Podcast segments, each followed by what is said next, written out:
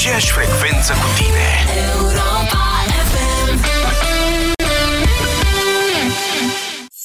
Uneori, nici nu știi cât de repede trece timpul. Parcă mai ieri abia rosteai primele cuvinte. Sau învățai să mergi cu bicicleta. Sigur nu ai uitat cui ai dat primul tău sărut și nici lacrimile de pe obraz la absolvirea școlii. Așa cum nu uiți nici inelul pus pe deget și nici bucuria de a-ți ține în brațe pentru prima dată copilul. Europa FM. De 17 ani suntem prezenți în viața ta. Zi de zi. Îți mulțumim!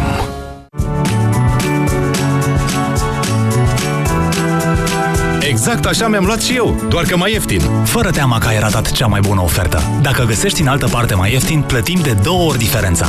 Vino în magazinele Altex și pe altex.ro și ia-ți aragaz Arctic cu aprindere integrată, grill și rotisor la numai 749,9 lei. Altex. De două ori diferența la toate produsele. E 2017 de câteva luni și tu încă mai ai comision când scoți bani de la bancomat? Ha! Chiar nu știu de ce. Doar ți-am spus de pachetul de cont curent fără concurent zero tot. Ai zero comisioane la retragerile în lei de la bancomatele oricărei bănci din România și zero taxa anuală de administrare la cardul de cumpărături.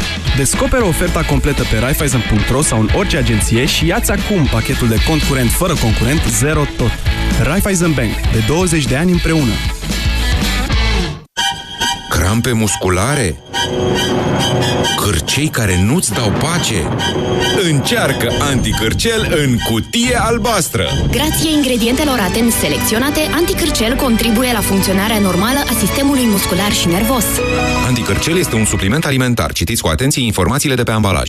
Ia-ți card de pasionat și ai beneficii de colecționat. Fă-ți cumpărăturile la Selgros, intră în clubul pasionaților și te recompensăm cu un card de fidelitate. Detalii în magazine și pe selgros.ro Vino la Selgros, club pentru profesioniști și pasionați de bunătățuri. Un studiu arată că bărbații se uită prima dată la ochii unei femei, apoi la picioare. Pentru ochi ai machiaj, dar pentru picioare ce folosești? Uractiv Dren combate retenția de apă și îți redă încrederea în tine. Pe orice femeie frumoasă, picioarele o scot în evidență. Tu cum îți îngrijești picioarele? Uractiv Dren și ai picioare suple din nou. Caută promoțiile în farmacii. Acesta este un supliment alimentar. Avocatul diavolului cu Cristian Tudor Popescu și Vlad Petreanu la Europa FM.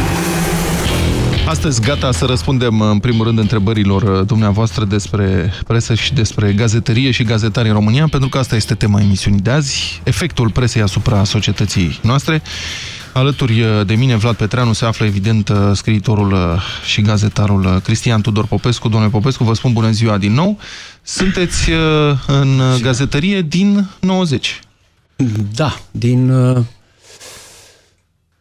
angajat la ziar din februarie 1990. Deci ați parcă și ați început la Adevărul, cum era atunci, da. continuatoarea, Gazeta Adevărul, continuatoarea Scântei, și ați trecut printr-o grămadă de momente interesante. Ați fost și directorul Clubului Român de Presă, ați condus o gazetă, ați fondat o altă gazetă, mă refer la Gândul, sunteți în ultima vreme într-o poziție de comentator, asta ca gazetar, comentator al actualității, în primul rând.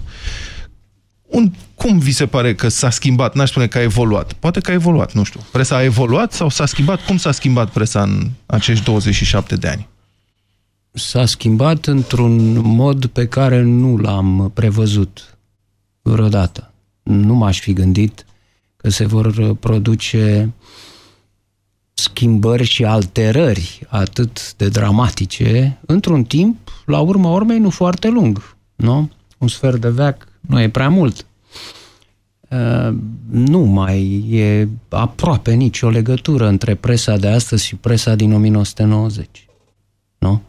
Atunci, ziarele, nu exista decât televiziunea română, de neconceput, în afară de postul guvernamental, nu exista nicio altă televiziune.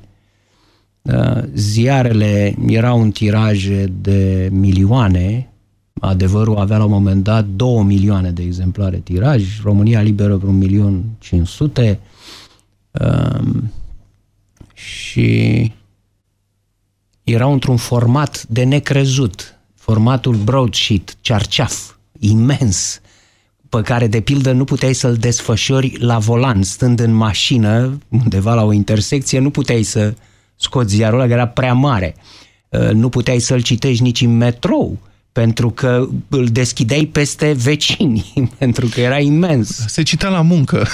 Da, se citea în colectiv, corect, foarte corect. Acolo se făcea dimineața lectura în colectiv a ziarului, să dădea cu părerea, uh, să dădea cu părerea peste tot, și în ziar și în jurul lui. Uh, informația era vai de capul ei. Asta vreau să spun. Dumneavoastră ați început referindu-vă la o diferență tehnică. Erau alte dimensiuni, da. erau altfel de uh, organe de presă influente, alte monopoluri, dar uh, ca și conținut editorial, și atunci ziarele aveau orientare de partid, mai pe față sau mai pe spate, și atunci informația era viciată de opinie. Nu era ce viciată, era aproape inexistentă. Da. Și atunci ce s-a schimbat? Că și acum ne plângem 80% de din, din cele patru pagini ale ziarului Adevărul din 1990 însemnau opinii. Dări cu presupusul ale... Își dădea cu presupusul toată lumea. De la directorul ziarului până la cineva de la secția scrisori. Toată lumea avea opinii care să puneau acolo. Știri pur și simplu, să mai afli ce s-a întâmplat la spitalul cu tare, ce mai e în agricultură, astea știri pur și simplu aproape păi, că nu existau. Păi și atunci unde este schimbarea? Că și acum tot opinii sunt Ei, în mare parte și sunt atât de puține știri și informații. Nu, nu. Acum... Ați vorbit de degradare. La ce vă referiți? La multe lucruri. Ziarul în 1990, când am intrat eu în presă, era destul de aproape de carte. Presa era aproape de carte. Adică, puteai de pildă să citești într-un cotidian uh, fragmente de proză.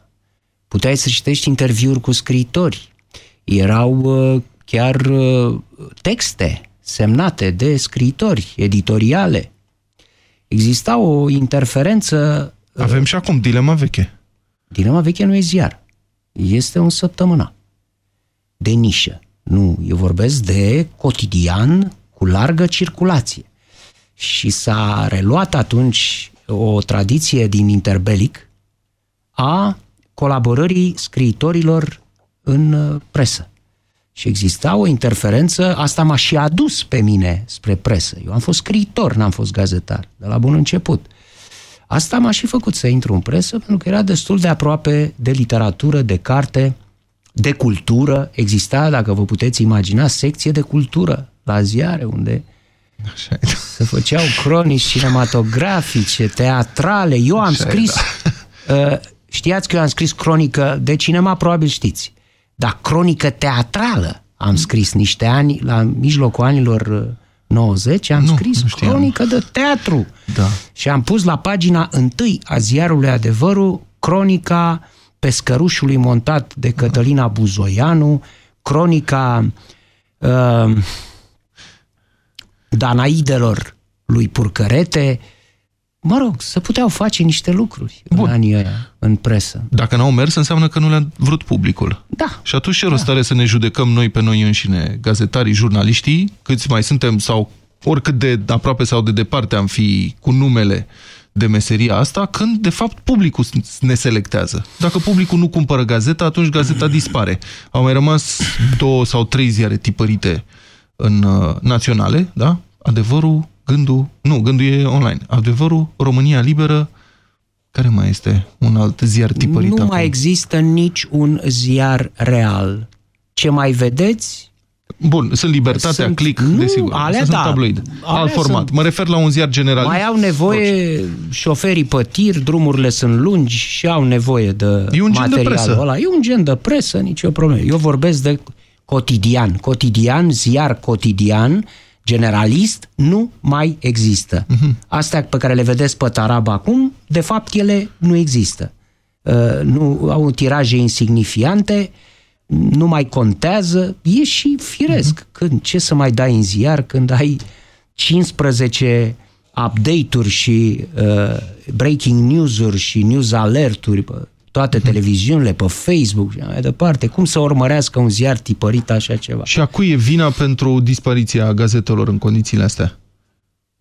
Doar tehnologia? Uh, Sau a mea. A mea, domnul. Vezi, domnul Petreanu? A, e, puteți găsi o astfel de o astfel de știre, o astfel de dezvăluire în, pe internet. Dacă dați o căutare acolo, vedeți că eu sunt cel care a distrus presa scrisă în România. Vedeți? Așa e un titlu. Ce e subtitlul ăla nu mai are importanță, nu credeți? Dacă scrie în titlu Popescu a distrus uh, presa scrisă din uh, România, e suficient. Uh-huh. Nu? Asta e o altă caracteristică a presei de azi. Titlul. Ai dat un titlu, ce e de desubt nu mai contează. La mine e la invers. Știți, eu când, totdeauna când scriu un text, nu, nu-i pun titlu. Titlul îl pun după ce am scris textul, pentru că el trebuie să se extragă din text singur de acolo. E unul singur, e cel mai bun, unul singur și e în text ce să scoți de acolo.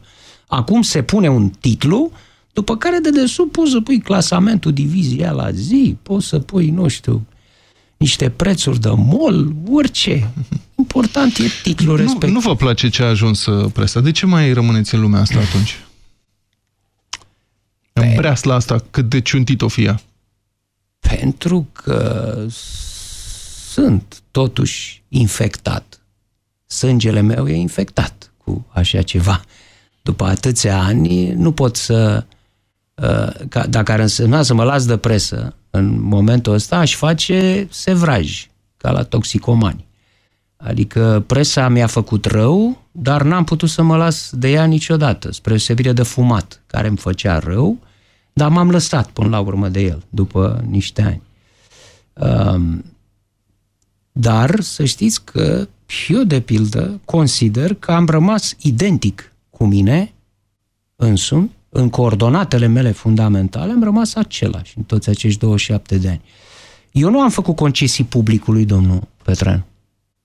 Nu am făcut. Dar patronatului?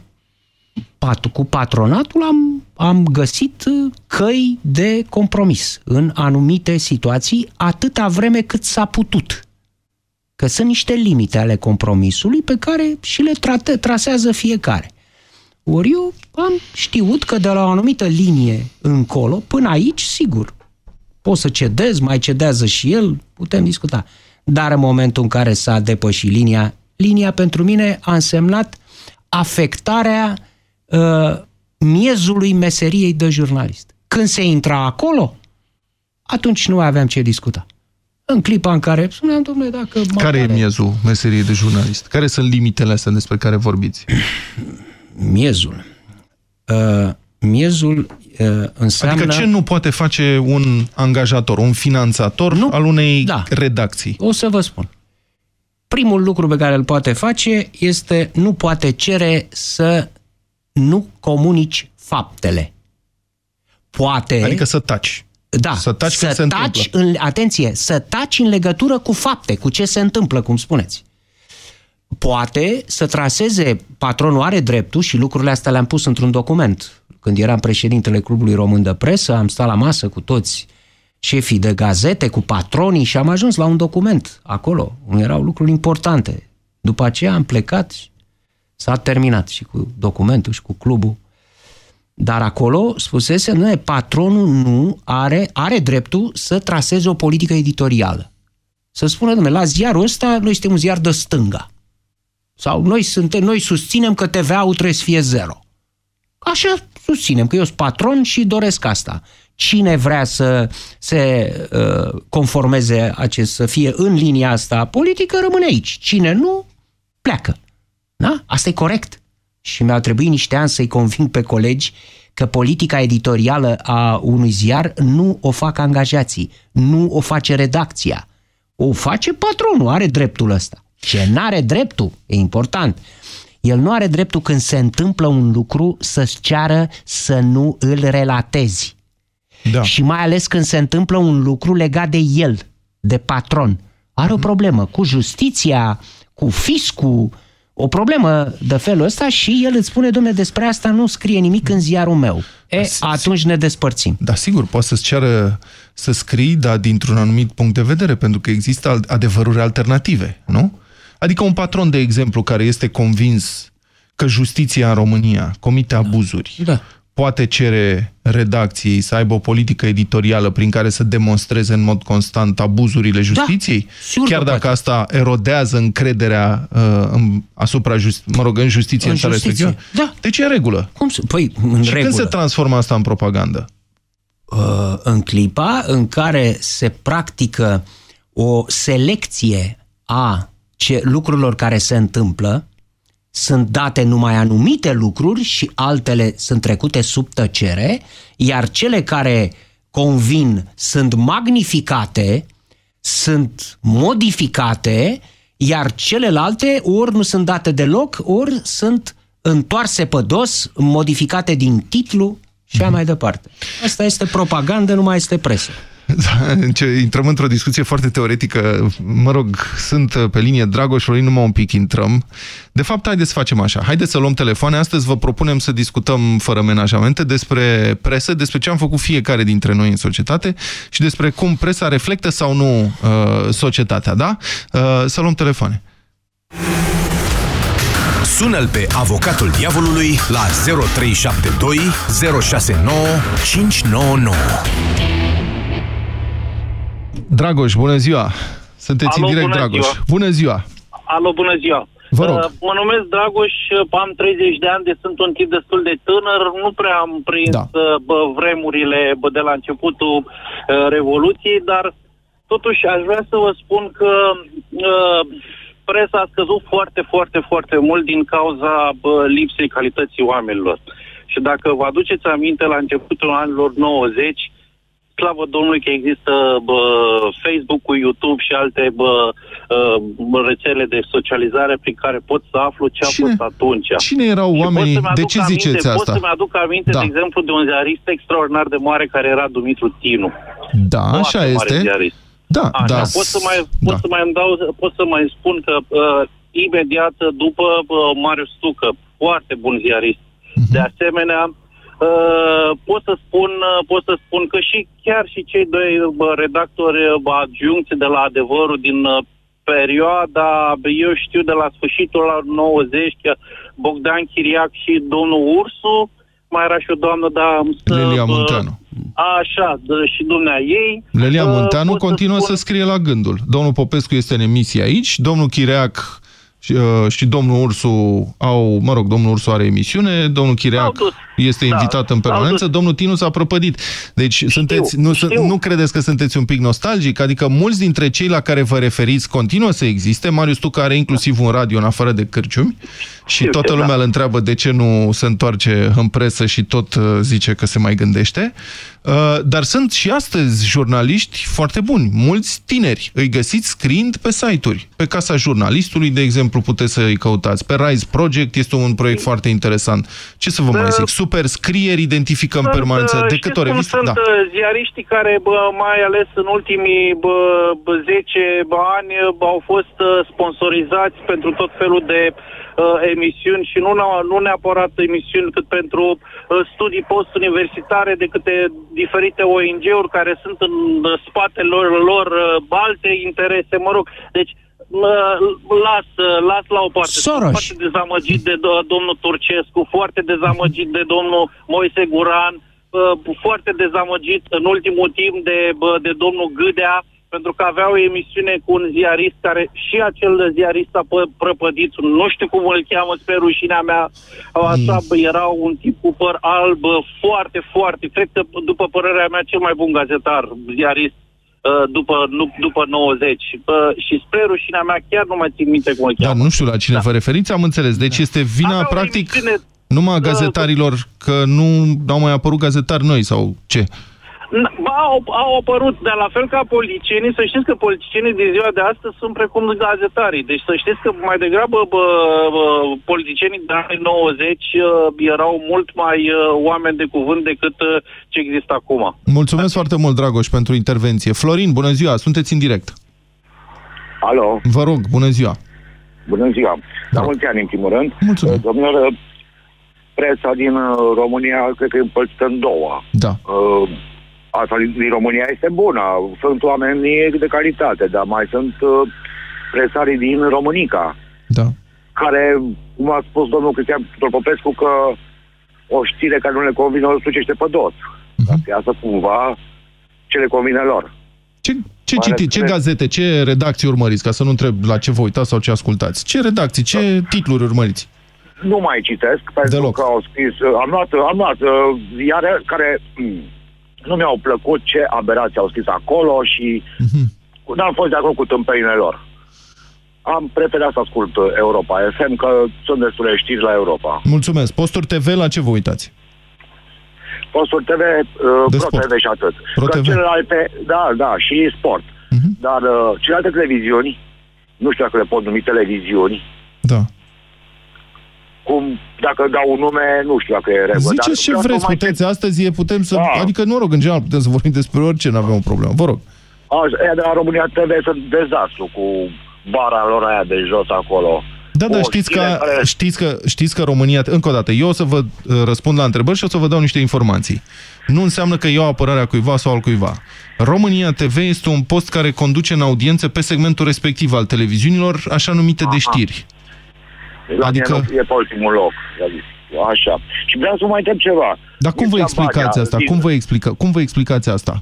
Faptul că un post care, pe care dumneavoastră îl disprețuiți este totuși în preferințele atâtor oameni. Preferințele pesediștilor, probabil. Și eu nu fac parte din uh, zo- zona aia roșie. Nu, nu știu. Uh, Eu nu... cred că proba- am văzut că mai mult PSD-ul și Antena 1, PSD-ul, un continuu, cu Boier Dragnea, cu caleștile lui de 130.000 de euro, n-avem vaccinuri și el ia caleașcă de 130.000 de euro. Eh, Da, da, PSD-ul a O, câștigat el- alegerile cu un scor istoric sub conducerea domnului Dragnea.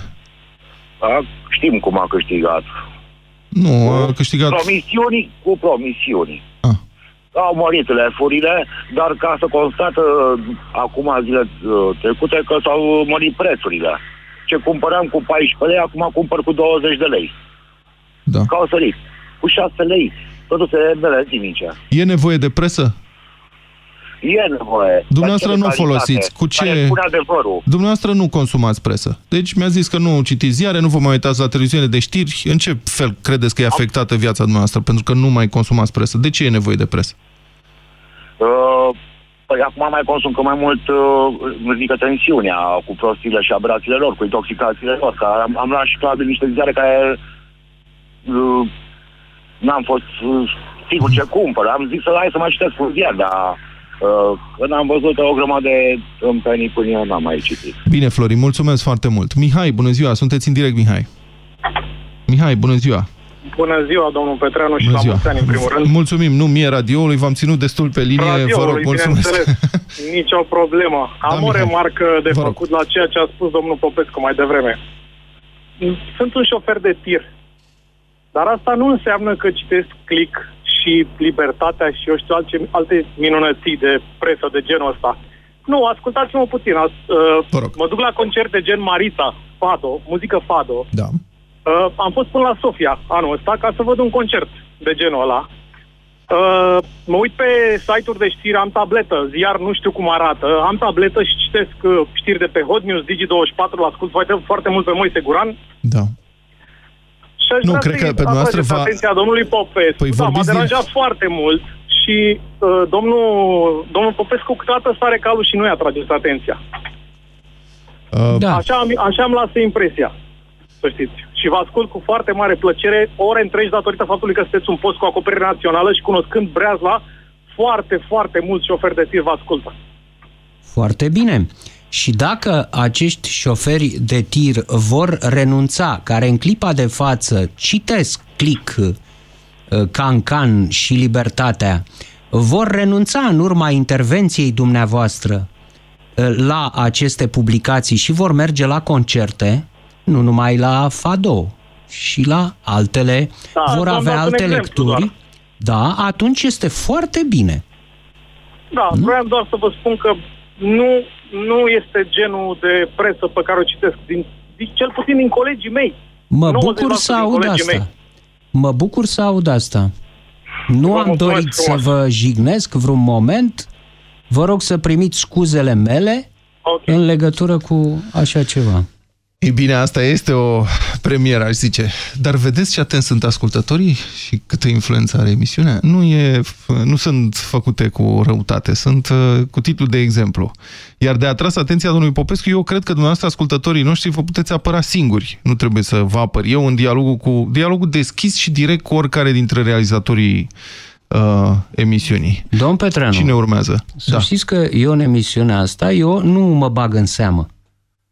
Eu nu vorbesc neîntrebat. Am uh, spus că aștept întrebări. Uh-huh. Dacă nu mi se pun întrebări, să știți că eu nu vorbesc. Întrebați-l pe domnul... Sunt sătul să vorbesc, uh, vorbesc destul. Da. Enervați-l pe domnul Popescu cu întrebări astăzi, dacă puteți. Dani, bună ziua, sunteți în direct. Alo? Uh, bună. Bună ziua. Bună, m- V- Vă rog. auziți? Da, Uh, la mulți ani. Am înțeles că e, e ziua dumneavoastră. Europa FM, da. Uh, la mulți ani. Acum Uh, criticați-ne. Eu, în primul rând, nu, uh, nu am sunat să vă critic. Uh, pentru mine e o plăcere să-l ascult pe domnul Popescu pentru că eu consider că are un punct de vedere foarte, foarte corect. Da. Uh, chiar dacă cel dinaintea mea într-adevăr a zis acum suntem oameni, oricine poate să greșească, ideea de bază e ce aș vrea să, să spun în completare ce a spus domnul Popescu e faptul că într-adevăr presa uh, cum era în anii 90 a, ne-a ajutat foarte mult pe noi să ne dezvoltăm puțin și uh, modul de exprimare. Citind presa cum era scrisă la vremea respectivă, uh, ne-a ajutat pe noi să, să ne dezvoltăm în special exprimarea și modul în care scriem. Dacă vedeți acum uh, persoanele din ziua de azi care în mod frecvent fele- folosesc uh, în, pri- în principiu uh, Facebook-ul și alte uh, uh, alte uh, să zic așa, Rețele uh, sociale, da. Mă rog, rețele Facebook, alte sociale nu prea și nu sunt. numai Mai e Twitter, dar nu e folosit în România. Da. Da, dar plecând de la Facebook, Messenger și uh, ajungând până la articolele scrise uh, uh, pe ziarele online, uh, o să constatați, sau cel puțin sunteți la curent cu faptul că avem o grămadă de, de persoane care habar n-au să scrie corect gramatical. Habar n-au să se exprime. Eu am Iar- înțeles, dar iar vreau să vă spun că situația trebuie să fi fost destul de deznădăjduită dacă uh, românii învățau să citească și să scrie corect din presă.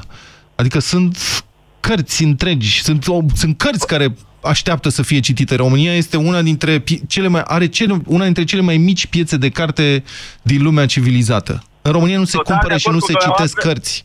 Lăsați-le de Total ziare. de acord cu dum- Da. Total de acord cu dumneavoastră, dar vreau să fac o paralelă.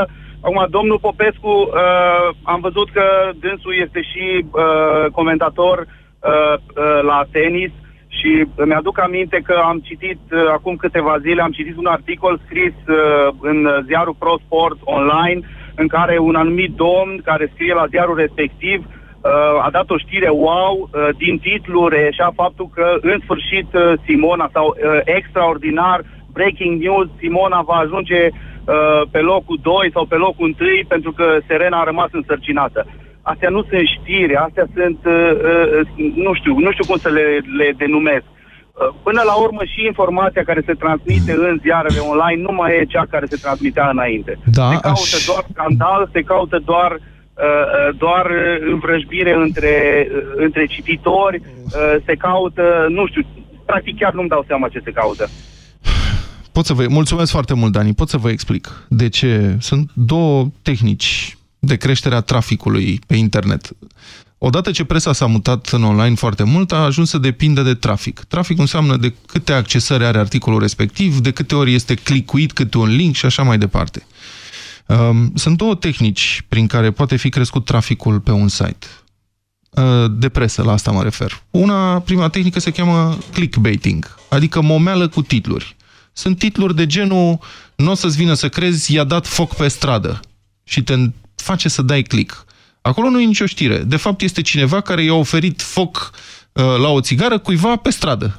Am văzut, mă rog, era un exemplu uh, de zilele trecute. Ăsta este clickbaiting-ul în general. Uh, A doua tehnică este veche de când lumea, este de specularea emoțiilor. Presa a fost întotdeauna măiastră în specularea emoțiilor, prin titluri și prin, și prin uh, abordări. Dar cel mai bine puteți să vedeți cum funcționează acela, acest lucru în uh, expansiunea Facebook. Pentru că like-ul pe care îl dăm noi în Facebook este o emoție. Înseamnă că ne place ceva și dăm o emoție. Dăm, ne exersăm o emoție acolo. La fel și celelalte reacții de pe Facebook care sunt acum. Râsul, uh, uh, tristețea, furia, toate sunt emoții. Astea sunt cele două tehnici care ne fac să reacționăm și se referă la emoții și la curiozitate. De aceea titlurile astea uh, stupide. Bun. Urmează Codruț. Bună ziua, Codruț. Mulțumim că a stat pe linie. Vă rog. Bună ziua, domnilor. Bună ziua. Uh, intervenția mea aș vrea să o structurez în două puncte. Primul punct, uh, să vă mulțumesc și să vă încurajez să faceți în continuare ceea ce faceți, adică aceste emisiuni de dezbatere. Mulțumim. Pentru că eu cred că oamenii au nevoie să-și audă gândurile exprimate și poate uneori, cu dumneavoastră, în calitate de arbitri, să-și măsoare compatibilitatea cu realitatea, cu uh-huh. cineva care e mult mai informat și poate uh, poate să-i calibreze un pic. Auziți, uh, Cotruț, uh, dar nu vi se pare că este foarte multă opinie și dezbatere în mediul, med, în mediul public, mă rog, în media din România și foarte puțină informație, de fapt? Că mie așa mi se pare. Toată lumea are o părere și și-o spune peste tot pe Facebook, la televiziune, la radiouri. E mai ieftin. Aha. E mult mai ieftin să ai o părere decât să te informezi. Uh, din păcate, pentru că e mai ieftin așa, uitați că așa zisele televiziuni de știri și uh, știți foarte bine că asta se întâmplă, au foarte puțini reporteri de teren și foarte, foarte mulți invitați permanenți, adică opinia bate știrea, uh-huh. pentru că e mai ieftin pur și simplu și e mai spectaculos să emiți genul ăsta de, de uh, păreri, cum spuneați noastră, emoționale. Stați o secundă, uh, puneți frână aici. Este mai ieftin de produs o emisiune de dezbateri da. decât un program de știri. Dar da. emisiunea aceea nu ar sta pe post dacă n-ar fi și vizionată între televiziunile, așa zis de știri din România, da, care sunt Antena 3, România TV, Realitatea B1 și Digi24, s-ar putea să mai fie ceva, dar astea sunt primele cinci, cea, cele cu audiență uh, mare sunt România TV și Antena 3, care fac în principal dezbateri, iar Digi24, care are mai multe știri decât dezbateri, este foarte jos. Nu știu dacă e pe ultimul loc, dar din păcate e foarte jos. Cum vă explicați asta? Păi eu nu sunt uh, pescar, dar mai merg din când în când uh, pe Baltea și vă spun că dacă într-un anumit loc peștii sunt hrăniți cu un anumit gen de hrană, ei o vor prefera. Și atunci pescarii vor prinde pește dacă folosesc exact aceeași momeală cu care sunt hrăniți zi de zi peștii. Mhm. Dacă televiziunea în principiu, uh, aici ne ducem spre patroni, încurajată de patroni care vor să facă, uh, să fie cost efectiv, nu? Să producă emisiuni mai ieftine. Servesc genul ăsta de dezbateri, oamenii le vor urmări. Ele sunt bune dacă sunt oneste. Mm. Uh, eu aici vreau să vă la aduc o laudă că există o dezbatere care mie îmi pare onestă. Acum este, poate nu. să mă înșel, pentru că acum nu. 17 ani am devenit ascultător Europa FM ascultându-l pe Robert Turcescu. Da. Acum, dar oamenii evoluează, se da. schimbă și domnul Popescu, ca să-i aducem o critică, s-a schimbat. Nu am agreat la mijlocul anilor 90 punctele domniei sale de vedere. Acum, în schimb, rezonez cu foarte multe din argumentațiile domniei sale, cu foarte multe, nu cu toate, dar e Dați-mi foarte... un exemplu de punct de divergență între dumneavoastră și mine, Codruț. De atunci. Uh, de atunci, de acum, eu de atunci, știu de când și mi-amintesc foarte clar că susțineați FSN-ul în perioada 92, 93, 94, iar toți cei care ați făcut asta din, uh, din uh, înălțimea uh, intelectualității cu care puteți să aduceți argumente, ne-ați făcut rău, pentru că pe unii i-ați influențat da. și în felul ăsta țara a evoluat mai încet.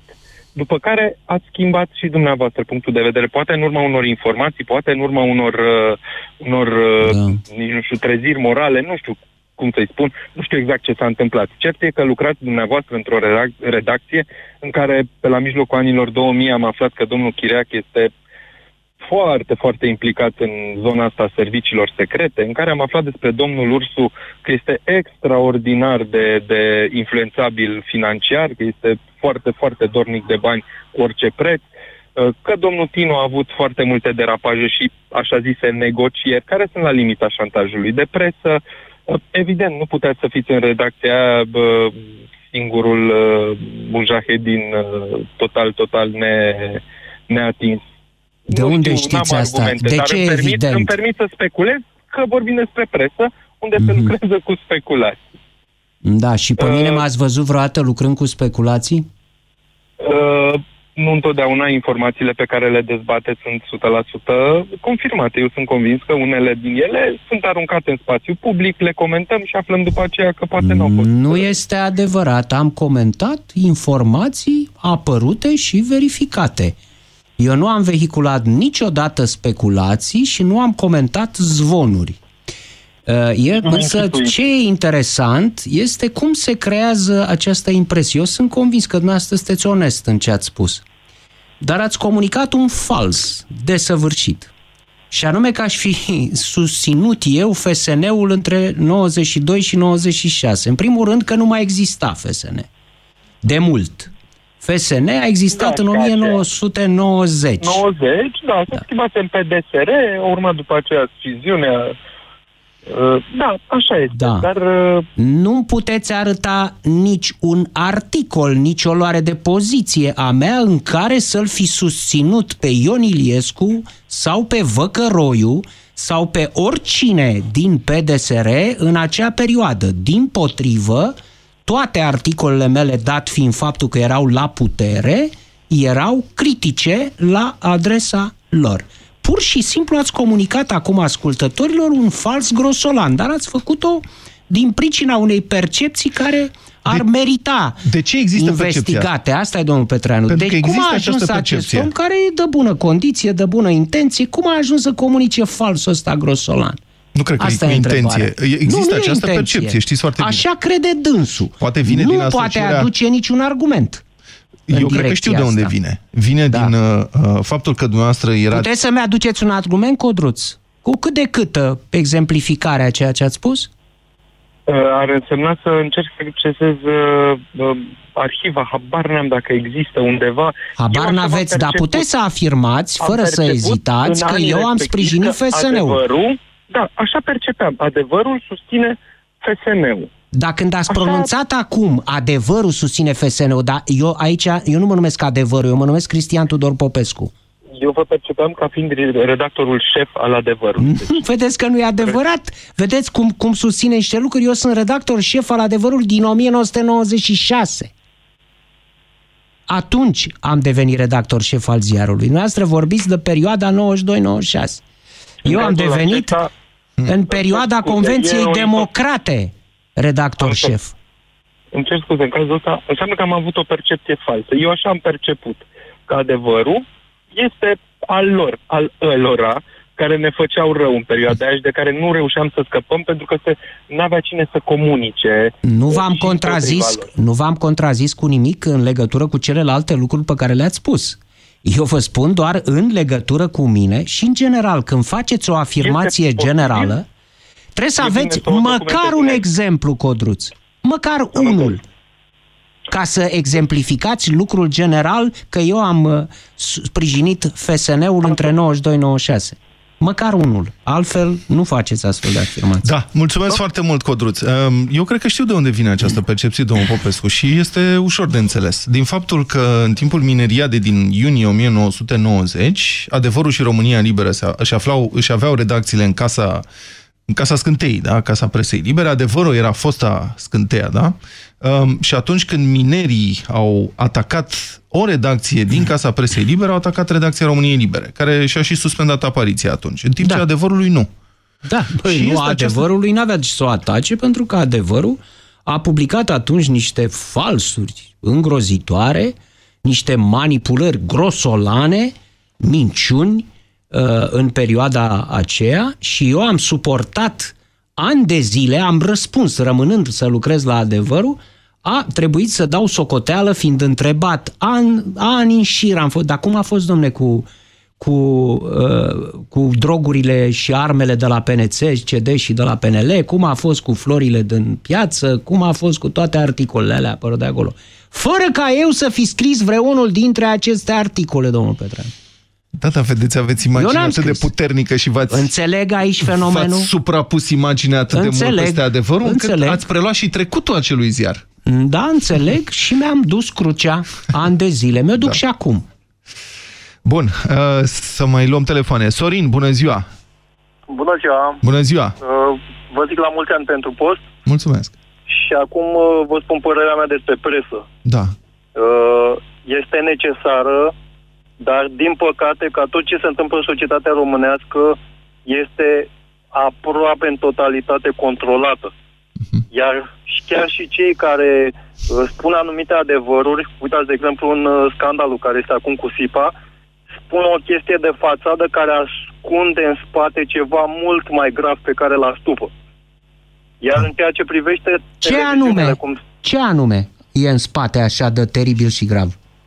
Păi vă spun eu ce anume, de vă exemplu, rog. este în spate. Există, ex, uh, a existat serviciu de informații la Ministerul de Justiție întotdeauna. Și să ținem cont că până să ajungă să schimbe puterea și să vină Băsescu la putere, nu a fost nici măcar un corupt condamnat și toate procesele au fost îngropate. Acolo există informații despre cum au fost îngropate procesele, cine și de ce a făcut chestia asta. De unde știți dumneavoastră lucrul ăsta? SIPA a fost, nu a existat din totdeauna. SIPA nu, a fost... Nu, nu SIPA, s-a numit altfel, domnul Popescu. Îmi scapă acum, dar s-a numit altfel. Serviciul de informații la Ministerul de Justiție a fost din totdeauna, inclusiv pe vremea lui Ceaușescu. Pe vremea lui Ceaușescu, cu siguranță că exista serviciu de informații da, pentru orice domeniu și se numea securitate. Dar, dar SIPA este înființată în 2000. Niciun caz nu datează din 1990. Mulți nu. ani după Revoluție a fost înființată SIPA pentru, inițial, pentru a supraveghea activitatea penitenciarelor. Pentru da, asta a fost da. înființată. Înainte de SIPA s-a numit altfel, a fost un serviciu de informații, mai să scapă acum denumirea. Dar a fost un serviciu de informații al Ministerului de Justiție care tocmai era o chestie pe anticorupție, ca, ca magistrații să nu fie corupți. O să vă rog să puneți concluzia, pentru că, din păcate, se termină timpul emisiunii. A, așa, și pentru televiziuni, să știți că acele audiențe pe care le fac, și pot să vă dau un exemplu, uh, de multe ori nu sunt reale. Vă dau un exemplu, la TVR era un matinal pe vremuri cu Filip Stoleș cu Paul Trașcă, și, iar la ProTV într-o zi de miercuri a fost bare pentru că era în revizie și ProTV au avut 32% din piață în ziua pe bare color. Cât de tâmpit da. să fie românii să uite pe bare color? Nu știu despre acest caz. Nu, asta cu audiențele nu sunt reale. Audiențele, vreți să spuneți că nu corespund situației din teren? Mă rog, e un sistem întreg de măsurare putem vorbi despre asta, dar uh, altă dată. Una peste alta, eu spun că așa cum o fi, fără presă, era mult, mult mai rău și eu regret că presa din România, cel puțin cea influentă și puternică, uh, este mai puțin în slujba publicului și mai mult în slujba unor patroni. Nu cred că așa trebuie să fie, dar om trăi și om vedea, nu, domnul Popescu, ce ziceți? Om muri și om vedea. Om muri și om vedea. Cu o vorbă da, mai pot să spun ceva? Sau? Vă rog, da. scurt. Foarte scurt. Uh, mi se confirmă, din păcate, o percepție, că am și o percepție în legătură cu meseria asta pe care o facem noi. De fapt, nu interesează omul, gazetarul, nu interesează, așa cum nu te interesează problemele pe care le are chelnerul, care ți aduce mâncarea și la restaurant sau mecanicul auto care îți repară mașina, pe nu, dar am spus eu că da. nu e nicio problemă. Mi s-a confirmat această percepție. Pe ascultători, pe telespectatori, pe cititori, nu îi interesează problemele noastre interne, problemele noastre ca gazetari, ca meseriași. Îi interesează exclusiv ce livrăm. Da. După ce am murit, ă, nu Ă, durează amintirea noastră nici măcar trei zile. De aceea am spus, om muri și om vedea. Avocatul diavolului cu Cristian Tudor Popescu și Vlad Petreanu la Europa FM. Știai că prin schimbarea filtrelor prelungești durata de viață a mașinii tale? Vino până pe 30 iunie să schimbi uleiul și filtrele în rețeaua Bosch Car Service, iar noi îți dăm cadou pe loc un cablu USB multifuncțional. Campanie supusă unor termene și condiții. Bosch Car Service. Pentru mașina ta. Petrec multe ore în fața calculatorului și am observat că vederea mi-a slăbit cu timpul. În ultima vreme mi-am dat seama că văd din ce în ce mai rău, în special atunci când conduc noaptea. Este greu să te imaginezi funcționând în lumea modernă fără o vedere sănătoasă. De aceea am creat Vedixin. Grație formulei sale speciale, Vedixin ajută la o mai bună acuitate vizuală și contribuie la menținerea vederii optime. Vedixin este un supliment alimentar. Citiți cu atenție prospectul. Vedixin. Pentru vedere optimă. Aerul pe care îl respirăm nu este tocmai curat. Apa, de multe ori, este impură. Alimentația uneori